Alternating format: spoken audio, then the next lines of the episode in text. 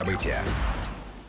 Продолжаем нашу программу. В студии Вести ФМ по-прежнему Армен Гаспарян и Гия Саралидзе. А подводить итоги к нам сегодня пришел Дмитрий Орлов, генеральный директор агентства политических и экономических коммуникаций. Дмитрий, рада приветствовать э, Добрый в нашей день, студии.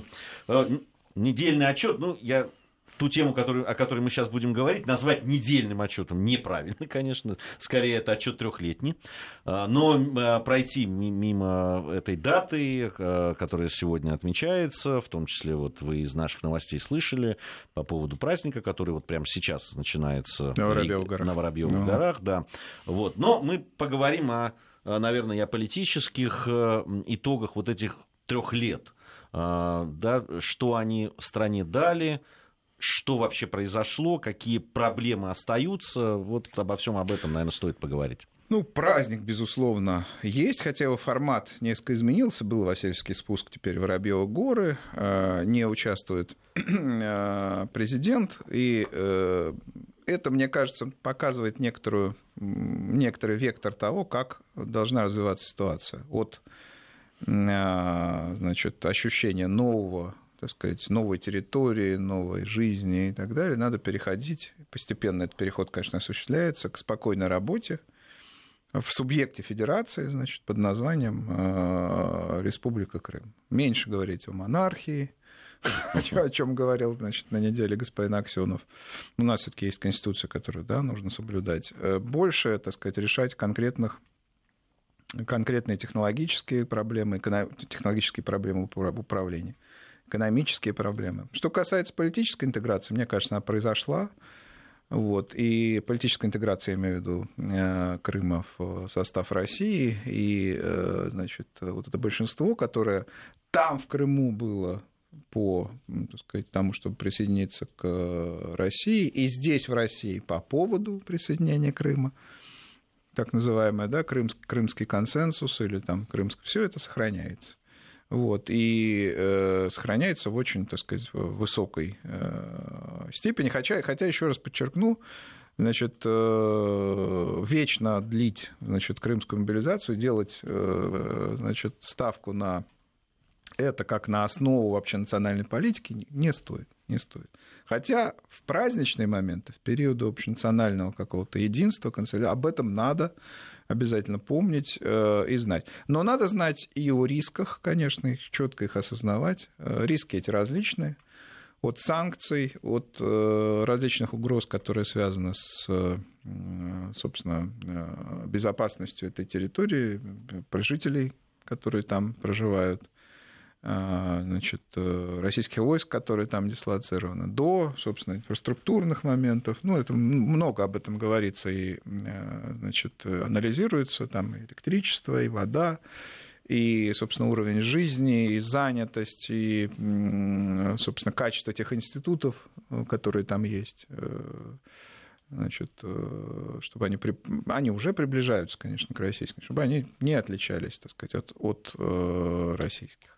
Вот. Ну и, конечно, с точки зрения восприятия этого Западом мы видим здесь разнонаправленные тенденции. С одной стороны, э, заявление Госдепартамента Соединенных Штатов было ну, так сказать, понятно, что они заявили о том, что не признают э, реинтеграцию Крыма, и, и сложно было ожидать чего-то другого, но формат э, был уж очень невысок. Это го, пресс-секретарь Госдепартамента, это сам, самое значит, малозаметное, что можно, так сказать, представить. Да? С другой стороны, Федерико Магерини, глава европейской дипломатии, заявила о желательности значит, распространения санкционного режима а, чтобы присоединить к санкционному режиму все страны ООН, а не только ЕС. Причем она апеллировала к позиции всего Европейского Союза. Это значит, что ее позиция была каким-то образом согласована. То есть здесь мы, на, на, наоборот, видим такую ну, пусть словесную, вербальную, но а, все-таки а, эскалацию. Мой прогноз все-таки а, значит, эта история, это, это эскалация, наверное, последняя, которую мы наблюдаем а дальше все будет в относительно спокойное русло э, входить. То есть санкции будут таким постоянным фактором, о чем говорил премьер Медведев, но реальная, так сказать, э, восприятие этой территории и, значит, реальное отношение к ней, оно будет, наверное, да, это мое предположение, схожим с тем, как относились э, та же Америка и некоторые другие страны э, Западной Европы к, э, значит, присоединению, да, прибалтийских стран Советским Союзом. То есть они их не признавали вплоть до там, распада СССР. Вот. Но, но, Кстати, об этом не, но, не все знают. Да, да, не, не признавали, не признавали это территорию Советского Союза. Вот. Но, тем не менее, там были, так сказать, западногерманские, потом даже уже американские фирмы, которые сотрудничали с этими территориями, осуществляли там инвестиции республиками вот этими. Я к тому, что значит, э, мы понимаем, мы, я имею в виду Россия, да, российская элита, понимает, значит, э, что э, Крым реинтегрирован, значит, присоединен. И никакая группа элиты, даже самая протестная, контрэлитная, типа там, я не знаю, Касьянова или даже Навального, не сможет сейчас принять такие решения, чтобы там Крым под давлением, скажем, каких-то западных э, стран, ЕС, либо Соединенных Штатов, чтобы Россия от э, значит, Крыма отказалась. Это просто невозможно. Вот этот уровень, уровень консолидации, он здесь, так сказать, и показывается. Да? С одной стороны. С другой стороны, надо понимать, что э,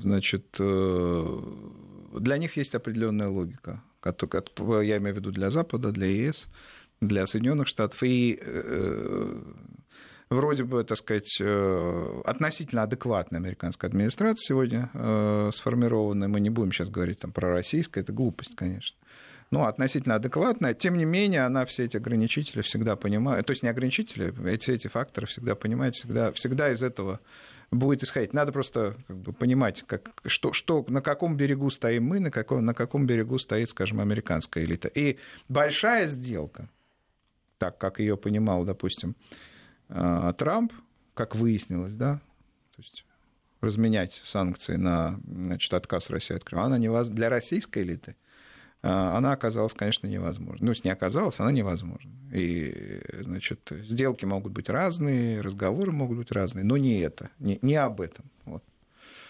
Я сегодня полистал э, украинские СМИ, и они как-то постарались дистанцироваться от даты 18 марта.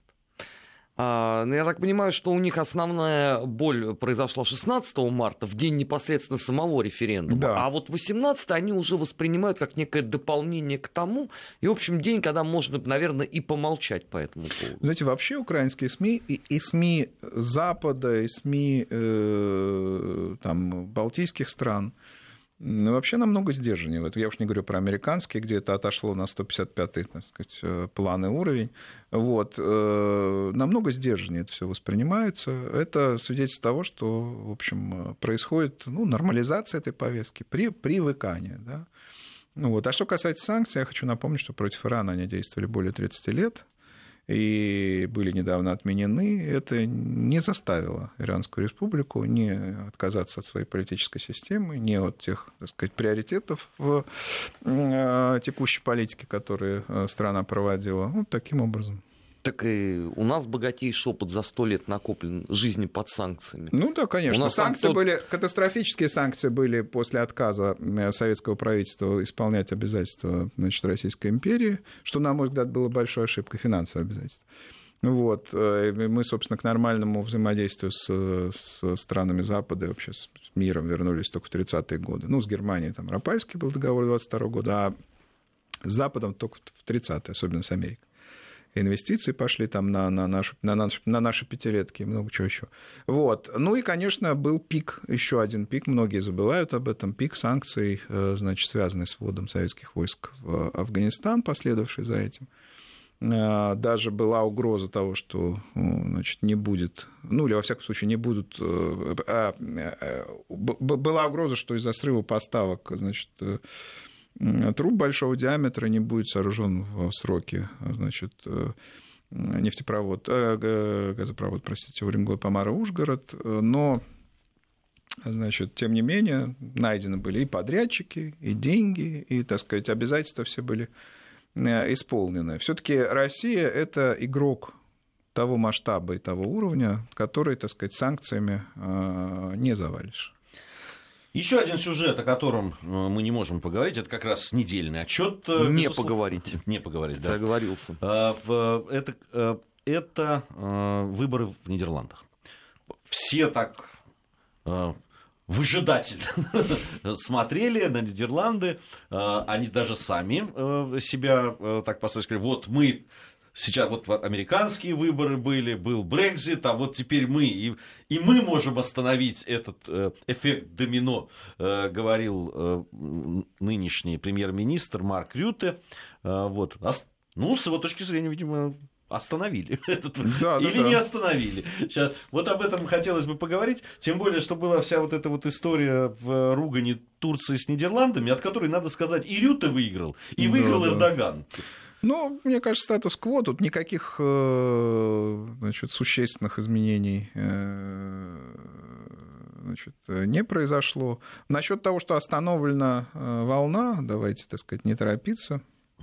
Вот это касается, например, там, той же расстановки сил на французских общенациональных президентских выборах, где значит, выравниваются позиции да, путем войны компроматов вот, я к тому, что э, волна есть, понимаете, она, э, эта волна связана с э, тем, что люди хотят каких-то реализации своих каких-то витальных интересов и ценностей. Они не хотят, чтобы против них, точнее, чтобы в отношении них проводилась такая ну, уныло-технократическая, что ли, политика, или, как некоторые у нас коллеги называют, либеральная. Здесь дело не в либерализме, а в том, что человек рассматривается вот как значит, какой-то э, часть какого-то большого механизма э, финансовой оптимизации, да, э, финансовой там и, и, и иной. И, значит, это, во-первых, а с другой стороны, преследуются какие-то геополитические цели и интересы, типа там, транстихоокеанского партнерства,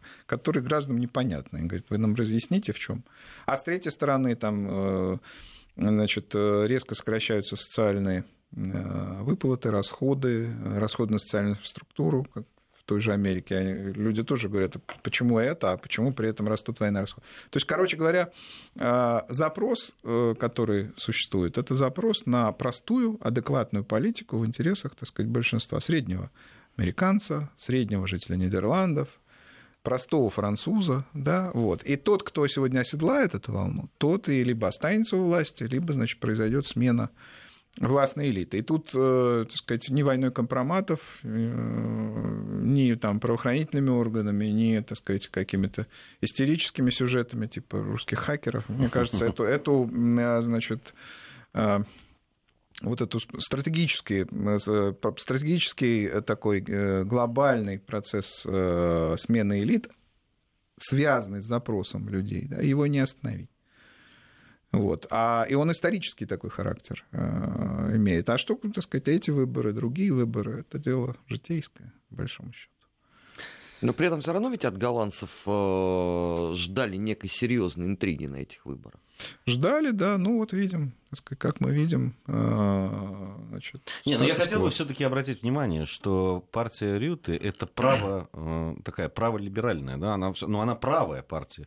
Конечно, и, конечно. И, это, и, это если, не леваки. И, да, да. И, и если посмотреть высказывание того же Рюты по, по поводу мигрантов, э, да, не, не, там месячной, по-моему, там полуторамесячной давности, там даже его главный оппонент сказал, подождите, подождите секундочку, это мы должны говорить, это не вы должны, когда он там выступил по поводу, что мигрант там, либо вы будете признавать наши законы, либо уезжаете. Нет, те, миграционная тема, она в Европе чрезвычайно сейчас важна, и каждый, кто хочет сохранить себя как серьезный игрок в политике, а тем более хоть кто хочет, так сказать, поляну контролировать, накрывать, да, я, я... тот должен, мигра... обязан миграционную тему, так сказать, поднимать и говорить о защите интересов э, коренных, грубо говоря, жителей. Это неизбежно. Я хочу понять, Дмитрий, вот на э, и наши коллеги-журналисты, и в, очень часто, да, вот на ток-шоу они приходят, там, в, в том числе и которые, программы, которые идут в нашем холдинге, там 60 да. минут, и а, к Володе Соловьеву, а, иностранные журналисты, в том числе вот голландского, мы недавно видели,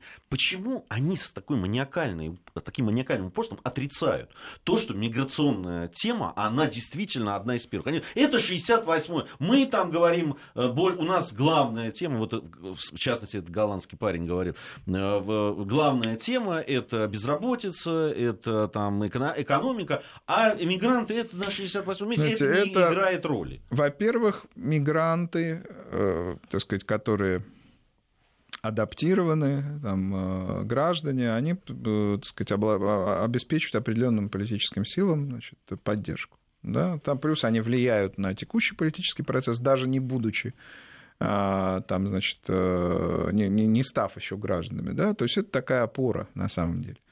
Это, во-первых. Во-вторых, вот и в лексике, и в программах этих партий традиционных, традиционно элитных, скажем так, миграционная тема находится на периферии либо вообще отсутствует.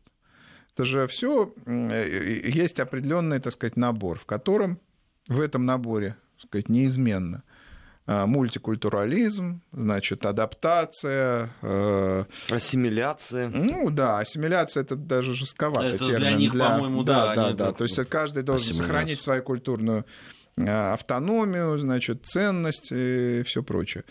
Вот. Э, и они держатся за это до последнего, потому что это ну, базовый набор, суповой набор, вот, который нужно сварить. И те политические силы, которые выступают против этого, они рано или поздно усиливаются или даже выигрывают. Вот. Но не готовы они от этого отказываться, не готовы, потому что базовый набор значит, вот, э, либеральные ценности, свободы, значит, финансовая оптимизация, благоустройство, так сказать, общественное пространство, и вот там же, значит, еще эти, э, значит, адаптация, не ассимиляция, адаптация э, мигрантов. Ну вот будем надеяться, что э, последние события, в том числе, так сказать, то, как проходила эта кампания, это людей, политиков будет стимулировать к тому, чтобы понимать значимость этой повестки новой повестки, формулируемой и, и предъявляемой людьми повестки. А, предлагаю перейти к тому, что происходило на Украине. Очень бурные события на этой неделе. Это и все вот эти выкрутасы с а, а, блокадой а, да, Донецка да. и Луганска. Это ну, в меньшей степени, наверное, вокруг того, что там Евровидение. Если честно, я вообще не очень люблю говорить об этом песенном конкурсе, да. с позволения сказать. Но, но тем более но, тут, тут но разговор очень гнусный будет, да, если мы но, про Евровидение но, заговорим. Но очень показательная история. Да. Э, с, все, что происходило вокруг россий, российских дочек, э, нет, э, российских да, дочек российских банков, вот так да, правильно да, да. будет сказано. А, э, вот если вот даже, пробежаться по всему тому, что да, происходило. Да даже не совсем дочек, это банки, собственно, которые работают на Украине по украинским законам, как и у нас. У нас же, а, значит, целый ряд банковских учреждений западных, они э, значит, не являются дочерними компаниями. Они российскими компаниями. Это российские банки, но учрежденные. Да. Ну, учреждены, понятно, но они работают в России по российским законам. То же самое на Украине. Вот, и, ну, здесь рационально очень трудно к этому подойти. То есть, если подходишь рационально, ты понимаешь, что они действовали против своих интересов. Ну, почему? Потому что э, российские, ба...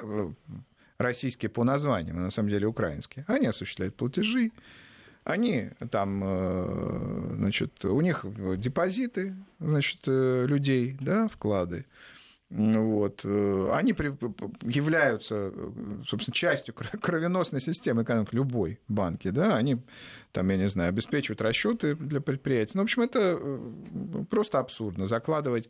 Ну, я уж не говорю о том, какое, какое впечатление Украина производит как, э, сказать, для инвесторов, да? когда банки, которые там работали собственно, столетиями, ну, Сбербанк, это же, если формально подходить к вопросу, кредитно-финансовое учреждение, которое существует там в середине XIX века. Понимаете, известное, огромное, так сказать, известное на Западе. И вот там ему кто-то закладывает а, значит, э, витрины э, этими самыми блоками, бетон, бетонными блоками. Ну, вот это символ того, так сказать, э, символ открытости в том числе. Говорит, Украина пытается показать это нынешнее руководство, тот же Порошенко. Это открытая страна. Ну, какой же символ открытости, если ты, так сказать, вот финансовым потоком такие ставишь Значит, блоки. блоки. Блоки на финансовых потоках. Вот. Но вообще то, что с Евровидением, это, в общем, такой позорный даже характер имеет. Ну, известно, что наша, так сказать, представительница, она инвалид, э, вот. но, но э, здесь же не об этом речь. Здесь речь идет о том, что она в общем, по-настоящему достойный исполнитель, хорошая молодая певица. Ну, так сказать, началась уже такая малоприличная, даже вакханалия, можно да, сказать, да. с обсуждением... Совсем неприличная. Да, с обсуждением ее личных, значит, свойств, качеств, Конституции и так далее. Это э, просто неприлично, и это неприлично и по меркам там э, значит, э, того вокабуляра или тех ценностей, которые транслируются, так сказать, на Западе. Это неприлично по меркам там, э, значит, э, морали русской, российской. Это неприлично, кстати, и по меркам там, морали, сказать, которая на Украине, собственно, такая же, как в России. У нас очень схожие представления о жизни у народа, у людей. Да. Так что, конечно, это мало, мало достойно. Что касается, значит, блокады э, угля, э, поставок угля и вообще блокады ДНР и ЛНР, это тоже, в общем, наступание даже не на, не, не, не, не, не, не на горло, не на собственную песню, да, вот. Э, это наступление на свой собственный хвост. Понимаете, потому что теперь придется тот же уголь покупать, ну, дороже, через посредников, как покупают нефть. Этот хвост, по-моему, уже да, как... так оттоптан, да, на как... который они наступают. Да, как, как покупают, значит, э, то, то есть как э, покупают они уже, э, так сказать, нефть, переплачивая там и газ. Вот, переплаты эти как раз на этой неделе обсуждались и были заметны. Вот. Было же, так сказать, а идея в чем? Что вот мы у России, она нам невыгодно продает, значит, мы у нее не будем покупать, а вот будем покупать. Но это же здесь не нужно быть великим геополитиком, понимаете? Если у тебя соседняя страна, из нее, э, значит, поступают э, э, значит, газ, грубо говоря, через границу по самому маленькому расстоянию. Ну, от точки А до точки Б это же всем понятно. Соответственно, транзакционные издержки минимальны. Если это, значит, газ этот идет а, значит, по территории других стран, то есть а, Значит, э, естественно, транзакционные издержки, связанные с э, поставками, элементарно растут. Не говоря о том, что там целый ряд еще компаний, которые должны получить свою, пусть небольшую, но маржу. Вот, вот она небольшая маржа, там 300 миллионов евро. Да, и как раз бедная страна, между прочим, Украина ведь. Там, там реально бедность, нищета у значительной части населения. С Россией это не сравнить. Вот, э, значит, э, то же самое теперь с углем. Ну, казалось бы, из Донбасса, так сказать, там, Харьковская область, условно говоря, это же там 300 километров, правильно? Ну нет, теперь, значит, будут вот поставки из э, других стран, соответственно, с оплатой максимальных максимально возможных транзакционных изделий. Да, потом еще начнет ну, что выясняться, что этот уголь не подходит для Нет, тех... это, этот, этот, этот подходит как раз. Здесь, Нет, здесь это все хорошо. другой вопрос. Польский уголь, так сказать, uh-huh. такой же тут. Э, вот. Но э, проблема в том, что, э, значит, э, это выбор э, ну, так сказать, все это сваливают на каких-то радикалов. На самом деле это выбор, выбор политической элиты Украины. Вот она за этот выбор готова платить там 300 миллионов, значит, за, за газ переплату, там столько-то, не знаю пока сколько. Э, значит, за уголь, э, ну, сказать, что тут скажешь? Э, значит, вот за этот выбор они готовы столько заплатить. Пока население, ну, во всяком случае, оно же ярко не протестует против этого, значит, оно, оно минимально готово, так сказать, принять такой выбор. Уж не знаю, одобрить ли, но принять. Но рано или поздно такие счета, они предъявляются к оплате что это же просто за воздух. Ну, то есть полмиллиарда евро за воздух это ну, да, не, немалые деньги для, для бедной страны, да и для богатой. Полмиллиарда евро это, это деньги. Ну, когда ну, богатая, имею, если, если богатая мы... страна раскидывается по полмиллиарда, да, если... она рано или поздно становится бедной. Да, если просто. мы сложим газ и уголь, вот я думаю, это вот я это имею в виду, когда говорю о полмиллиарда. Дмитрий Орлов э, у нас сегодня в студии. Вместе мы подводим итоги недели. Генеральный директор агентства политических и экономических коммуникаций. Э, у нас сейчас новости, после новостей продолжим. Недельный отчет. Подводим итоги. Анализируем главные события. Продолжаем подводить итоги недели вместе с Дмитрием Орловым, генеральным директором Агентства политических и экономических коммуникаций. А по поводу Украины, тут кто-то написал, Украина такая бедная страна, что за одну украинскую гривну дают 2,5 рубля. Это у нас на WhatsApp. Это вот по какому признаку? Слушайте, ну это просто масштаб валюты. Кстати, гривна довольно прилично там упала за последнее время. Но дело не в этом. Она, кстати, на мой взгляд, гривна избыточно крепка для такой страны, как Украина, как раз более а, слабая гривна, она бы усилила экспортные возможности этой страны, между прочим.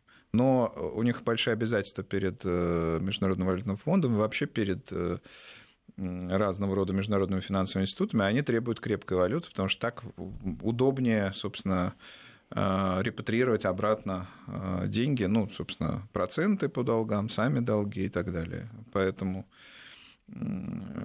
это не критерий. Критерий – это уровень благосостояния э, граждан, в том числе беднейших э, граждан страны. И, конечно, ну, э, абсурдно сравнивать эти уровни в России и Украине. Они отличаются примерно в три раза у, у беднейшей части населения. Конечно, так сказать, вынуждены простые украинцы просто выживать, так сказать, едва-едва.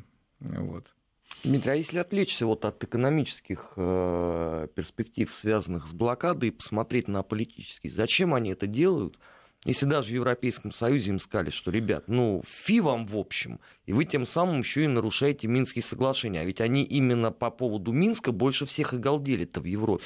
Да, это э, ошибка, ну, то есть это не ошибка, это вполне осознанный шаг. Они, я думаю, понимали, что будет реакция страны там, ЕС, жесткая достаточно реакция. Мы ее, кстати, наблюдаем. Это демонстративное нарушение Минских соглашений, все эти блокады. Ну, э, слушайте, когда не остается... Вопрос в том, что э, если бы было у Порошенко множество методов, так сказать, с помощью которых можно было бы осуществлять текущую политику, как то маневрирование налоговыми какими-то платежами, например, там какие-то политические коалиции, значит, э, маневрирование между какими-то значит, центрами принятия решений в мире. Он бы делал это, я думаю. Он не, так сказать, э, его не назовешь откровенно неадекватным деятелем, то есть изначально, во всяком случае, он из бизнеса там и так далее.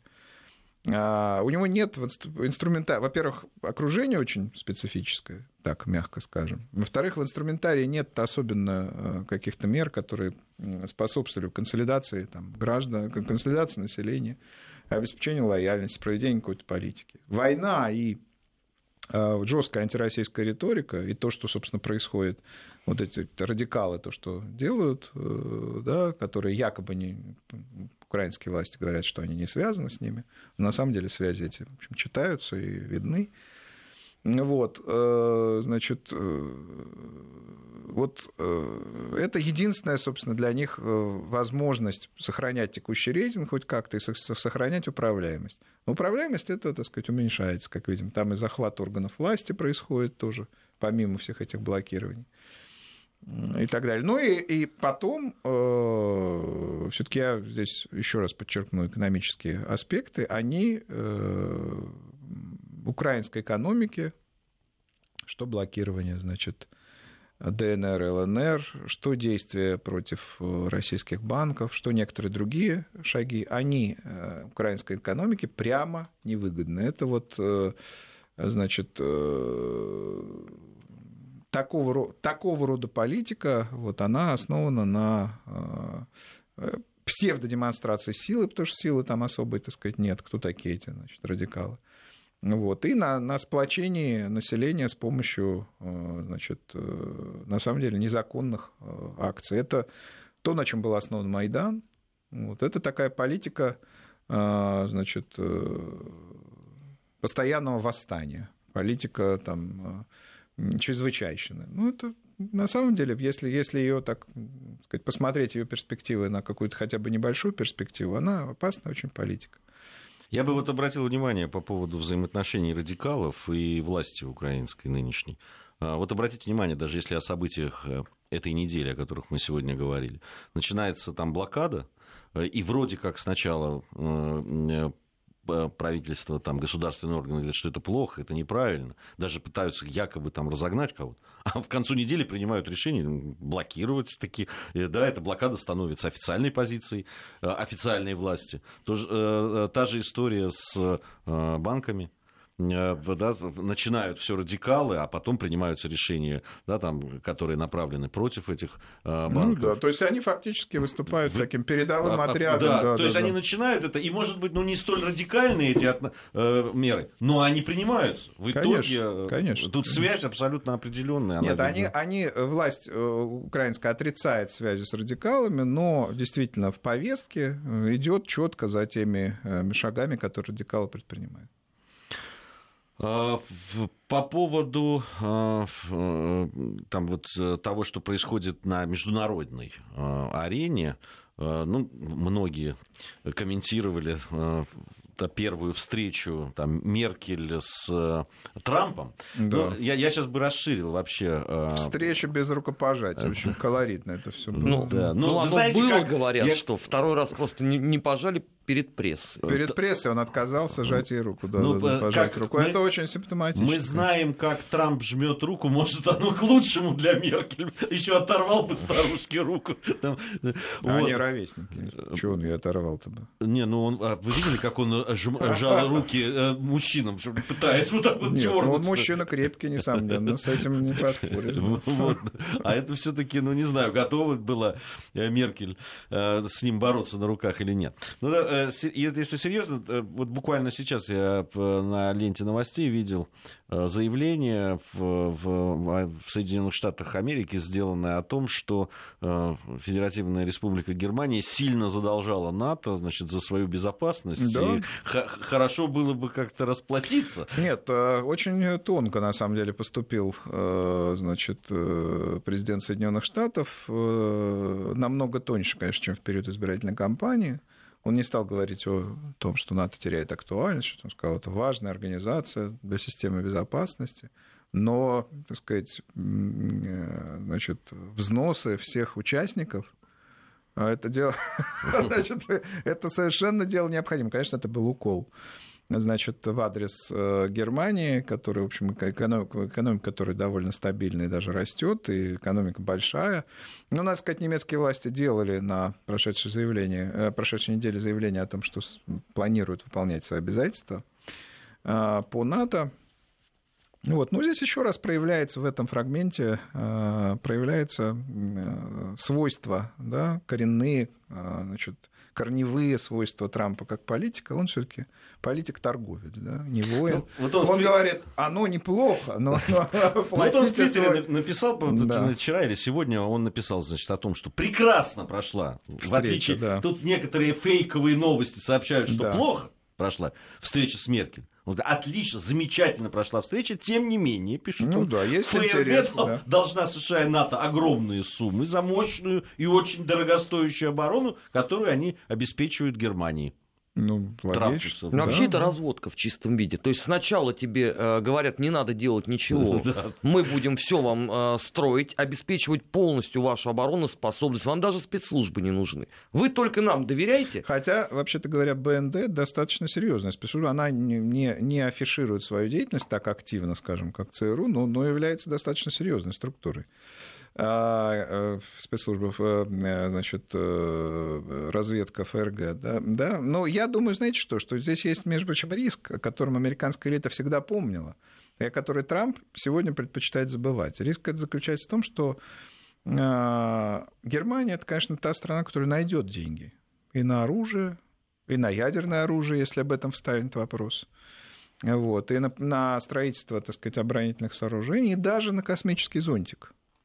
Но если он будет у Германии свой, вот, и, так сказать, если она будет вооружена, так сказать, и, значит, будет в военном смысле будет такой же хотя бы, как кайзеровская Германия, скажем, да, мы сейчас не говорим про Германию там 39-40 годов, вот, э, то это может стать э, и серьезным сюрпризом, и серьезной опасностью, в том числе для Соединенных Штатов, потому что э, военная гегемония Германии на европейском континенте, она уже несколько раз ну, дважды, собственно, совсем относительно недавно, в 20 веке, да, приводило к серьезным войнам. Вот. А с учетом того, что Германия э, имеет гегемонию в, собственно, Евросоюзе, там, значит, инвестиционную, финансовую, вот. Тут, мне кажется, американская элита в поисках, значит, значит, в поисках оптимизации значит, финансирования НАТО, она может столкнуться с серьезными Э, значит, э, серьезными угрозами. И если Германия реально станет э, значит, вот в военном смысле игроком номер один, то никакая там Франция, это все гипотетический разговор, но тем не менее она не сдержит. Германия это значит, очень серьезный игрок. Вот. И то, что сейчас Германия делает, так сказать, нехотя, да, там и внося деньги в оборонный бюджет НАТО и усиливая свою так сказать, собственную армию Бундесвер.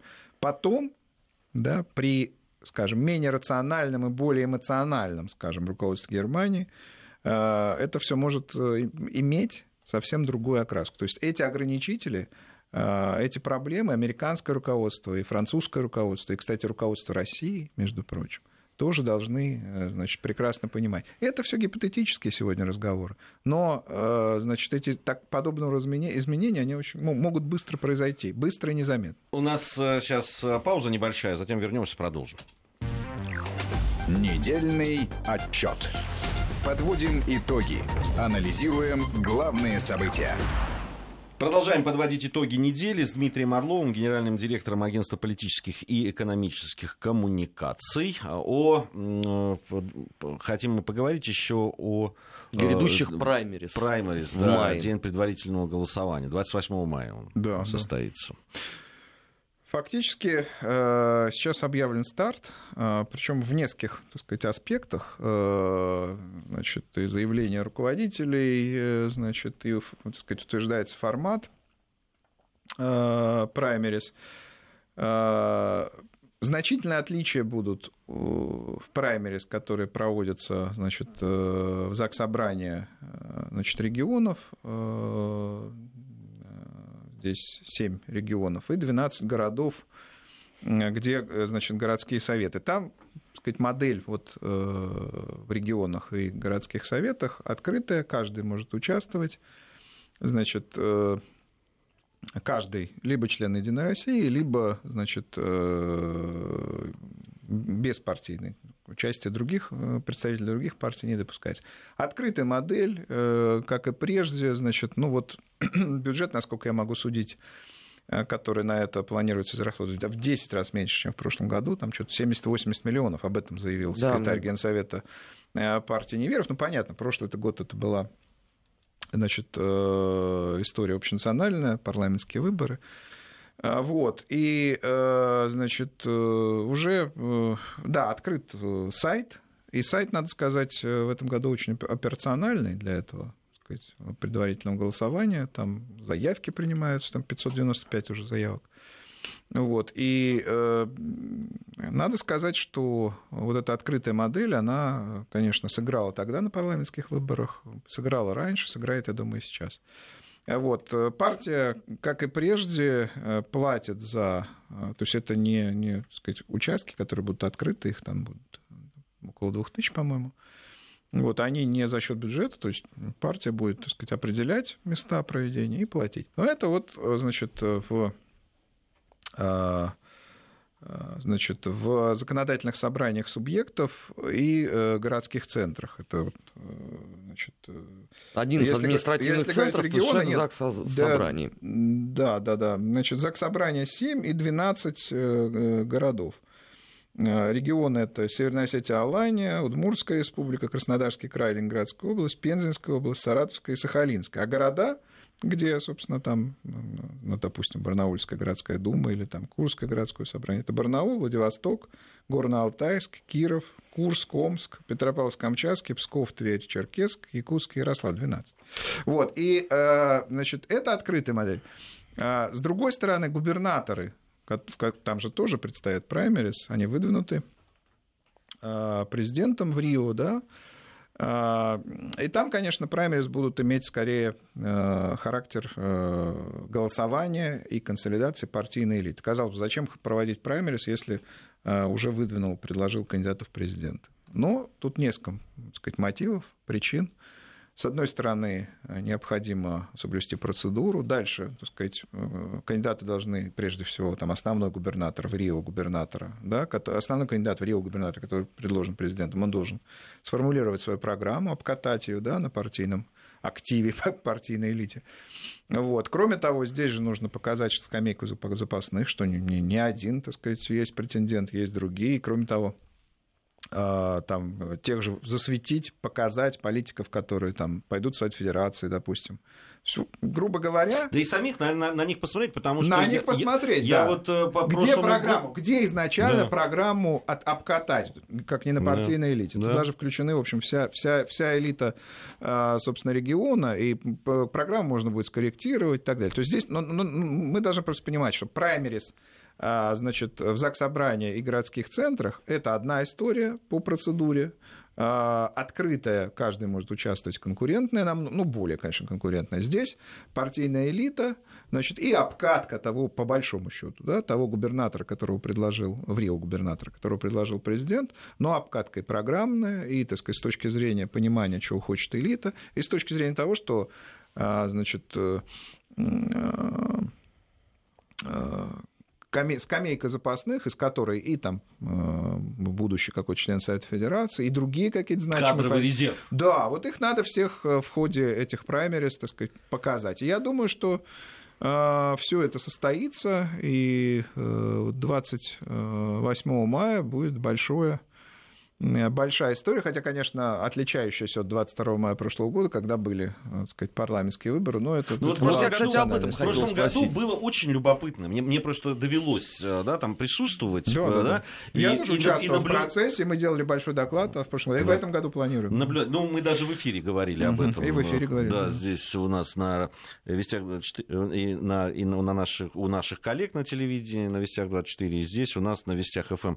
А, там да, ты сразу видишь, насколько готов или не готов человек да, вот к тому, куда он стремится. Конечно, дебаты он... не ограничиваются да. никак. Это да, довольно ты, открытая процедура. Умение да. разговаривать с людьми, а, с оппонентами, доказывать что-то. Вообще... Дебаты, причем вот в этой открытой модели, дебаты обязательны. Уклониться нельзя. Есть определенный график. Не приходишь, это странно выглядит. Прямо скажем. Два раза не приходишь, там какие-то организационные ограничения. Но при этом достаточно э, такой э, э, доброжелательный интерфейс партия создала. То есть вот, значит, на сайте можно зарегистрироваться, там тебе памятник, памятка участнику есть, там значит, определенные все механизмы. Ну, собственно, ограничений это только два. Это судимость и, значит, отсутствие э, зарубежных активов и э, счетов. Вот, собственно, два. А в остальном, если ты гражданин... А, и третье еще ограничение, конечно, это если партийность другой партии. Но это логично, потому что зачем создавать какие-то странные такие э, конструкции, тогда придется выходить из этой партии и прочее. Вот и все. И каждый может участвовать. И этот добро... интерфейс, еще раз хочу подчеркнуть, достаточно доброжелательный по отношению к гражданам, к любым гражданам, которые хотят участвовать в политическом процессе. И это, я думаю, предопределит достаточно высокий э, уровень конкуренции. То есть фактически э, сигнал дается каждый, кому есть что сказать, ну, есть что сказать в политическом смысле, каждый, кто на что-то рассчитывает стать депутатом, там, депутатом э, горсовета или законодательного собрания, значит, welcome, никаких так сказать, вход... ограничений на входе, кроме вот этих трех, да, их нет. В прошлом году, когда вот эти праймерис проводились в Единой России, был зафиксирован достаточно большой интерес. И средства да, масс- массовой информации об этом писали, Но обсуждали. Потому что они были парламент общенациональные, да. Да, ну, и э, теперь блогеры, как это модно сегодня говорить, обсуждали вот это невиданное для политической э, кухни России событие. А в этом году планируется вот такой же большой интерес, или это уже стало ну, частью условно политической модели, которая воспринимается абсолютно спокойно? Мне кажется, э, конечно, интерес будет объективно меньше, потому что это не общенациональный масштаб все-таки. Да? И кроме того, э, ну, сказать, губернаторские выборы, там, еще раз подчеркнем, праймерис имеют такой характер обкатки тех э, в Рио, которых предлагает президент. Вот. А, но на региональном уровне, а, да и на уровне с точки зрения поиска каких-то смыслов и ценностей на федеральном уровне, это будет иметь значение э, довольно серьезное. Ну а главное, что показывает вот э, праймерис в ЗАГС собрания и которые начинают сейчас, да, там завершается регистрация, собственно, в конце апреля она завершится. А, то есть начинается регистрация, в конце апреля она завершится. И э, что показывают эти праймерис? Что вот э, была э, эта открытая модель в прошлом году задана, да, от этой открытой модели никто на выборах в ЗАГС собрания городские парламенты не отказывается. То есть приходи и все. И это уже, мне кажется, уже в часть национальной политической культуры, традиции вот этого политического процесса. Уже от этого никуда не уйдешь. То есть вот два, так сказать, два кита. С одной стороны, участвуй кто хочешь, да, с другой стороны, значит, э, вот эти три небольших ограничения. И дальше, то есть, то есть никаких входных э, значит, никакой входной там воронки, либо там, значит, э, стены, либо там чего-то еще. Пожалуйста, откры, открытая абсолютно политика. И в этом смысле Единая Россия, конечно, более адекватна, чем, чем другие партии. Ну, потому что КПРФ остается клубом, что там не говори, остается клубом, так сказать, в конце 80-х сформирован, в который для того, чтобы попасть, происходит кооптация. То есть они, этот синклит, тебя выберут, и ты тогда там останешься. А не то, чтобы вот такая открытая модель. Значит, «Справедливая Россия» тоже это фактически коалиция региональных элит. Если ты что-то уже э, собой представляешь, ты будешь играть там роль. А вот так, чтобы изначально, чтобы туда прийти. А так, чтобы была вот эта общенациональная модель праймерис э, вопросы. Значит, э, власть вроде делает, так сказать, пассы, да, что надо, так сказать, праймерис распространять на другие партии. Но это, мне кажется, все-таки добровольное, дело добровольное. Нужно самим партиям будет, они введут эти процедуры. Единая Россия ввела, и, по-моему, от этого выиграла. А, время наше подходит к концу, которое было отведено на первую часть недельного отчета. Вот потому-то у нас из двух частей в субботу и воскресенье. Потому что, допустим, конечно, о Брексите и о Шотландии очень хотелось бы поговорить. И вот об этом, да, там сейчас дискуссии по поводу того, будет проведен новый э, новое голосование по поводу Шотландии. Только теперь оно будет не о выходе Шотландии из Великобритании, а скорее вопрос будет стоять, остается ли Шотландия в Евросоюзе, да, а да, Великобритания да. уходит. Ну да ладно. Спасибо большое. Спасибо Завтра вам. Дмитрий Орлов, генеральный директор агентства политической и экономической коммуникации, был у нас в гостях. На этом наш эфир завершен. Завтра встретимся.